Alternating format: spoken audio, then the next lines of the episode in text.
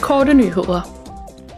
Fra nu på lørdag vil Europaparlamentets medlemmer og parlamentsmedlemmer fra 78 lande i Afrika, Karibien og Stillehavet mødes i den blandede parlamentariske forsamling ACS-EU i Bruxelles.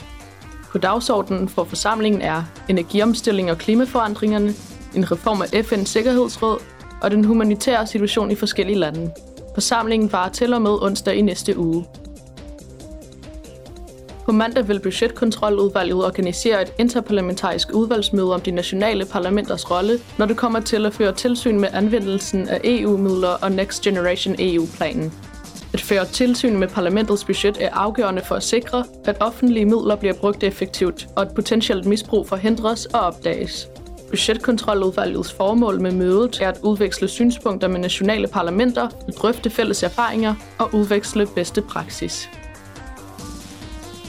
Parlamentets udenrigsudvalg organiserer på tirsdag et interparlamentarisk udvalgsmøde med emnet at bevæge EU-udvidelsen frem i tiden, 20 år efter Thessaloniki-erklæringen. Mødet vil give medlemmer af nationale parlamenter og medlemmer af Europaparlamentet mulighed for at udveksle synspunkter om emner, som omkostningerne ved ikke at udvide og den demokratiske modstandsdygtighed i en sådan proces. Det var alt for denne gang. Vi er tilbage med de korte nyheder fra Europaparlamentet på mandag i næste uge.